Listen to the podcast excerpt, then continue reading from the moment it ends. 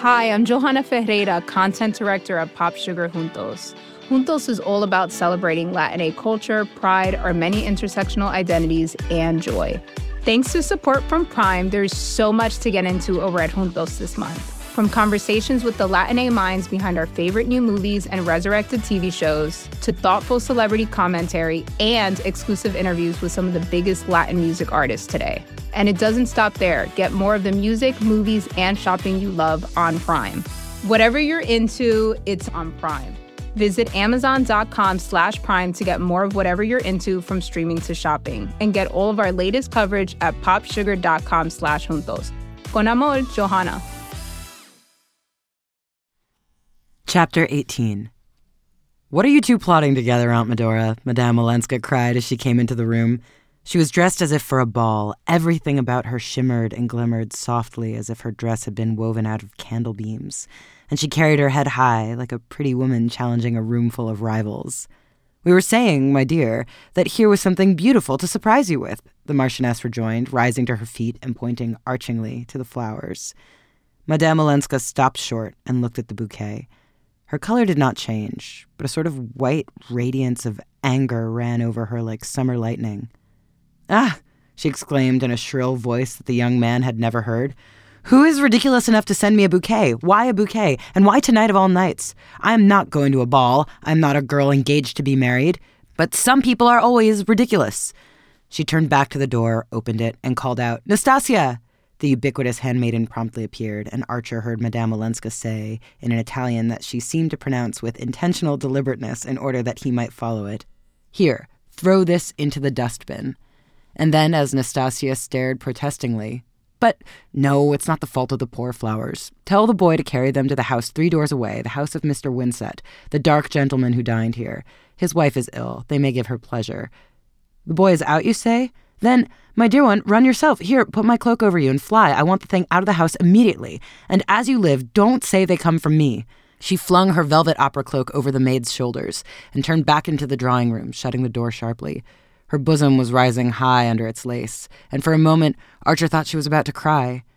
But she burst into a laugh instead, and looking from the Marchioness to Archer, asked abruptly, And you two have made friends. It's for Mr. Archer to say, darling. He has waited patiently while you were dressing. Yes, I gave you time enough. My hair wouldn't go, Madame Olenska said, raising her hand to the heaped up curls of her chignon. But that reminds me. I see Dr. Carver is gone, and you'll be late at the Blenkers. Mr. Archer, will you put my aunt in the carriage? She followed the Marchioness out into the hall, saw her fitted into a miscellaneous heap of overshoes, shawls, and tippets, and called from the doorstep, Mind, the carriage is to be back for me at ten. Then she turned to the drawing room, where Archer, on re entering it, found her standing by the mantelpiece, examining herself in the mirror. It was not usual in New York society for a lady to address her parlor maid as my dear one and send her out on an errand wrapped in her own opera cloak. And Archer, through all his deeper feelings, tasted the pleasurable excitement of being in a world where action followed an emotion with such Olympian speed. Madame Olenska did not move when he came up behind her and for a second their eyes met in the mirror. Then she turned, threw herself into her sofa corner, and sighed out, There's time for a cigarette. He handed her the box and lit a spill for her, and as the flame flashed up into her face, she glanced at him with laughing eyes and said, What do you think of me in a temper? Archer paused a moment. Then he answered with sudden resolution, It makes me understand what your aunt has been saying about you. I knew she'd been talking about me. Well? She said you were used to all kinds of things splendors and amusements and excitements that we could never hope to give you here. Madame Olenska smiled faintly into the circle of smoke about her lips. Medora is incorrigibly romantic. It has made up to her for so many things. Archer hesitated again and again took his risk. Is your aunt's romanticism always consistent with accuracy? You mean, does she speak the truth? Her niece considered. Well, I'll tell you. In almost everything she says, there's something true and something untrue. But why do you ask? What has she been telling you? He looked away into the fire and then back at her shining presence. His heart tightened with the thought that this was their last evening by that fireside, and that in that moment the carriage would come to carry her away. She says, she pretends that Count Olenski has asked her to persuade you to go back to him. Madame Olenska made no answer. She sat motionless, holding her cigarette in her half lifted hand. The expression of her face had not changed, and Archer remembered that he had before noticed her apparent incapacity for surprise. You knew then, he broke out. She was silent for so long that the ash dropped from her cigarette. She brushed it to the floor. She has hinted about a letter. Poor darling. Medora's hints. Is it at your husband's request that she has arrived here so suddenly? Madame Olenska seemed to consider this question also. There again, one can't tell. She told me she had a spiritual summons, whatever that is, from Dr. Carver. I'm afraid she's going to marry Dr. Carver. Poor Medora. There's always someone she wants to marry. But perhaps the people in Cuba just got tired of her. I think she was with them as a sort of paid companion. Really, I don't know why she came. But do you believe she has a letter from your husband? Again, Madame Olenska brooded silently. Then she said, After all, it was to be expected. The young man rose and went to lean against the fireplace. A sudden restlessness possessed him, and he was tongue tied by the sense that their minutes were numbered, and that at any moment he might hear the wheels of the returning carriage. You know that your aunt believes you will go back. Madame Olenska raised her head quickly. A deep blush rose to her face and spread over her neck and shoulders. She blushed seldom and painfully, as if it hurt her like a burn. Many cruel things have been believed of me, she said. Oh, Ellen, forgive me. I'm a fool and a brute, she smiled a little. You are horribly nervous. You have your own troubles. I know you think the Wellands are unreasonable about your marriage, and of course, I agree with you. In Europe, people don't understand our long American engagements. I suppose they are not as calm as we are. She pronounced the we with a faint emphasis that gave it an ironic sound. Archer felt the irony, but did not dare to take it up. After all, she had perhaps purposefully deflected the conversation from her own affairs, and after the pain his last words had evidently caused her, he felt that all he could do was follow her lead. But the sense of the waning hour made him desperate. He could not bear the thought that a barrier of words should drop between them again. Yes, he said abruptly. I went south to ask May to marry me after Easter. There's no reason why we shouldn't be married then. And May adores you, and yet you couldn't convince her? I thought her too intelligent to be the slave of such absurd superstitions. She is too intelligent. She's not their slave. Madame Olenska looked at him. Well, then, I don't understand. Archer reddened and hurried on with a rush. We had a frank talk. Almost the first. She thinks my impatience is a bad sign. Merciful heavens, a bad sign! She thinks it means that I can't trust myself to go on caring for her. She thinks, in short, I want to marry her at once to get away from someone that I care for more. Madame Olenska examined this curiously. But if she thinks that, why isn't she in a hurry too? Because she's not like that. She's so much nobler. She insists all the more on the long engagement to give me time. Time to give her up for the other woman? If I want to. Madame Olenska leaned towards the fire and gazed into it with fixed eyes. Down the quiet street, Archer had heard the approaching trot of her horses. That is noble, she said, with a slight break in her voice. Yes, but it's ridiculous. Ridiculous? Because you don't care for anyone else? Because I don't mean to marry anyone else. Ah. There was another long interval. At length she looked up at him and asked, This other woman, does she love you? Oh, there is no other woman. I mean, the person that May was thinking of is. was never. Then why, after all, are you in such a haste? There's your carriage, said Archer. She half rose and looked about her with absent eyes. Her fan and gloves lay on the sofa beside her, and she picked them up mechanically. Yes, I suppose I must be going. You're going to Mrs. Struthers's? Yes. She smiled and added, I must go where I am invited, or I should be too lonely. Why not come with me? Archer felt that at any cost he must keep her beside him, must make her give him the rest of her evening, Ignoring her question, he continued to lean against the chimney piece, his eyes fixed on the hand in which she held her gloves and fan, as if watching to see if he had the power to make her drop them. May guessed the truth, he said. There is another woman, but not the one she thinks. Ellen Olenska made no answer and did not move.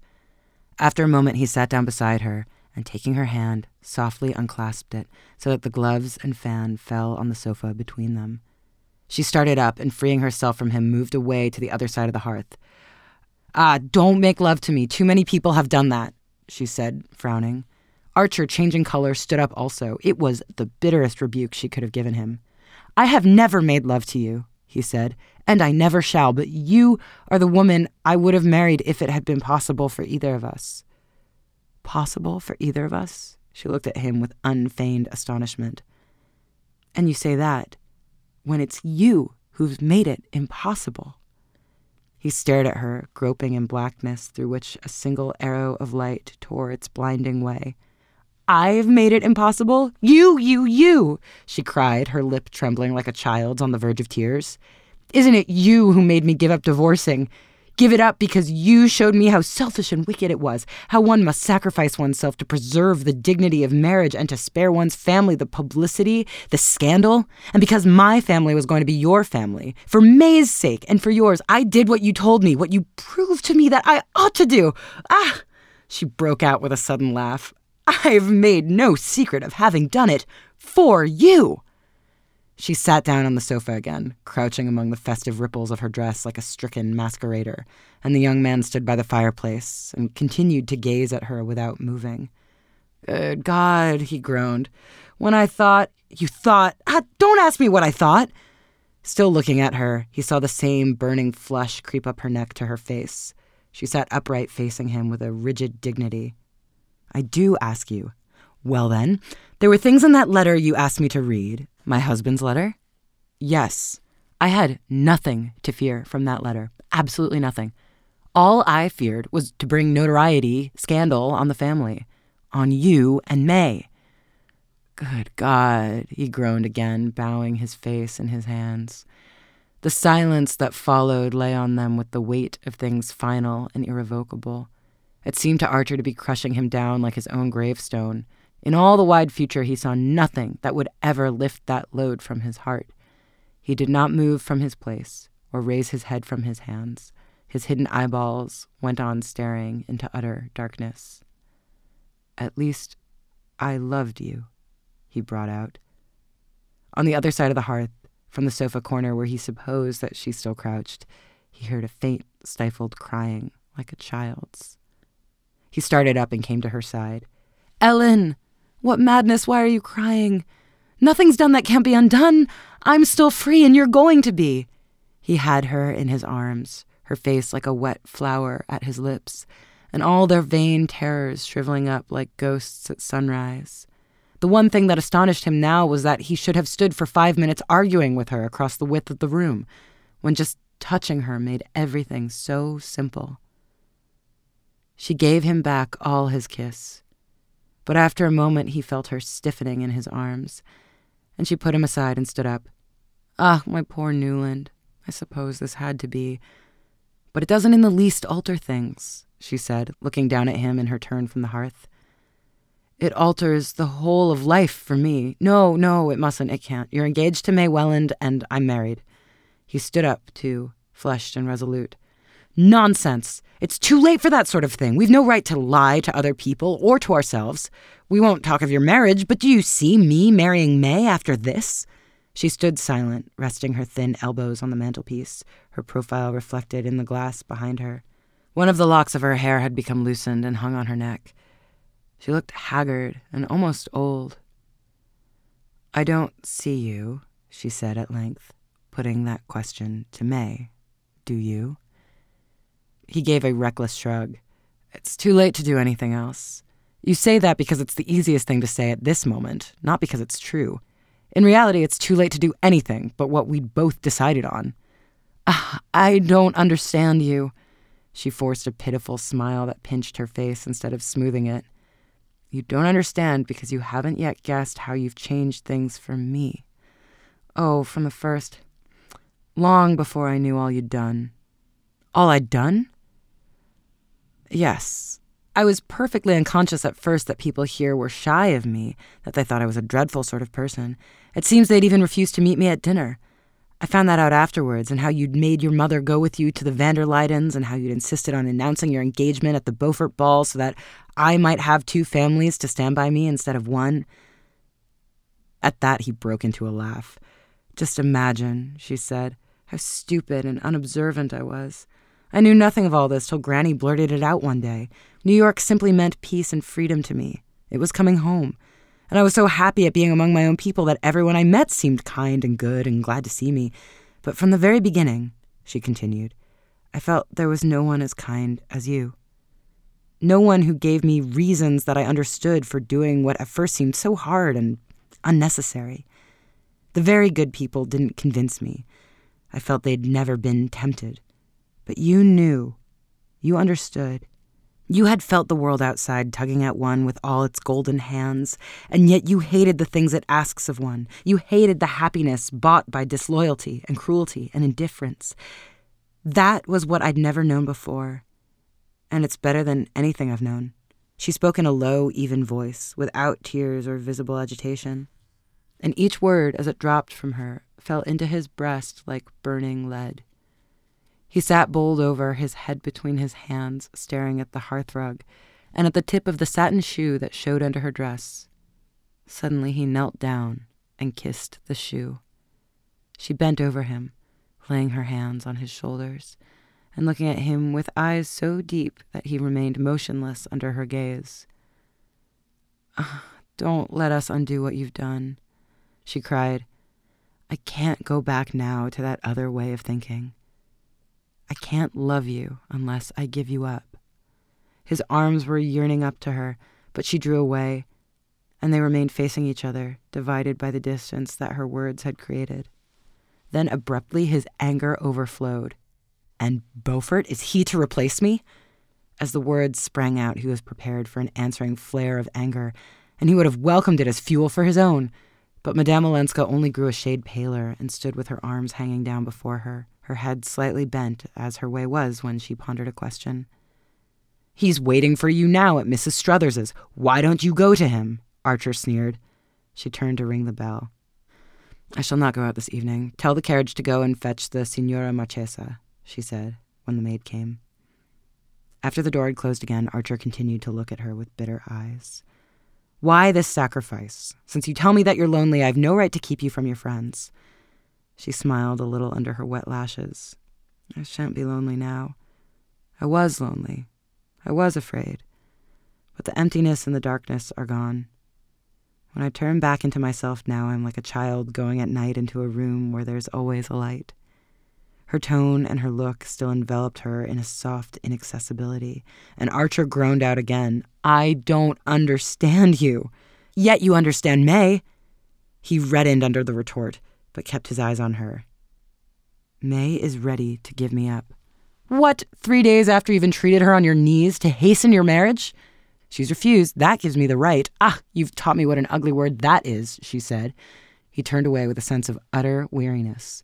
He felt as though he had been struggling for hours up the face of a steep precipice.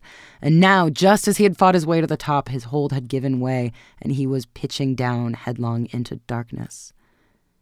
If he could have got her in his arms again, he might have swept away her arguments. But she still held him at a distance by something inscrutably aloof in her look and attitude, and by his own odd sense of her sincerity. At length, he began to plead again. If we do this now, it will be worse afterwards, worse for everyone. No, no, no, she almost screamed, as if he frightened her. At that moment, the bell sent a long tinkle through the house. They had heard no carriage stopping at the door, and they stood motionless, looking at each other with startled eyes. Outside, Nastasia's step crossed the hall. The outer door opened, and a moment later, she came in carrying a telegram, which she handed to the Countess Olenska. The lady was very happy at the flowers, Nastasia said, smoothing her apron. She thought it was her Signor Marito who had sent them, and she cried a little and said it was a folly. Her mistress smiled and took the yellow envelope. She tore it open and carried it to the lamp. Then, when the door had closed again, she handed the telegram to Archer. It was dated from St. Augustine and addressed to the Countess Olenska. In it, he read Granny's telegram successful. Papa and Mama agree marriage after Easter. Am telegraphing Newland. Am too happy for words and love you dearly. Your grateful May. Half an hour later, when Archer unlocked his own front door, he found a similar envelope on the hall table on top of his pile of notes and letters. The message inside the envelope was also from May Welland and ran as follows Parents consent wedding Tuesday after Easter at 12 Grace Church. Eight bridesmaids. Please see rector. So happy. Love May.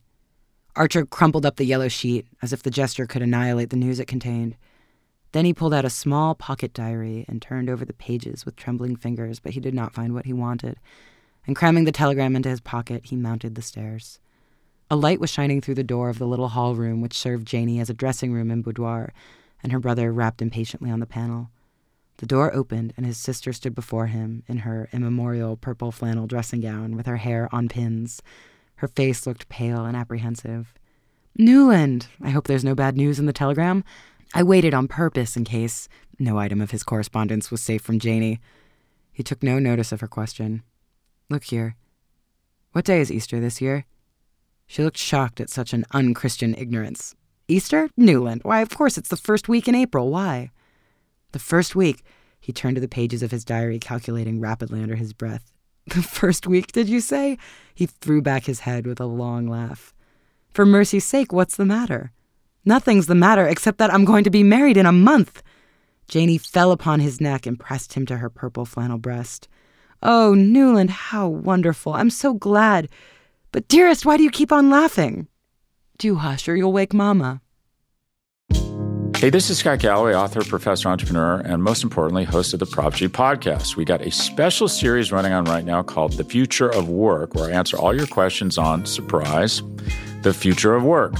Questions including what are we missing when we work remotely, or how do we handle work life balance when a major opportunity comes knocking?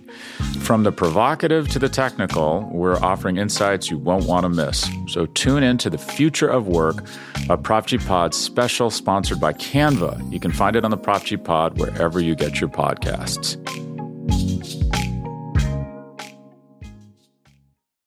Phoebe Reads a Mystery is recorded in the studios of North Carolina Public Radio WUNC.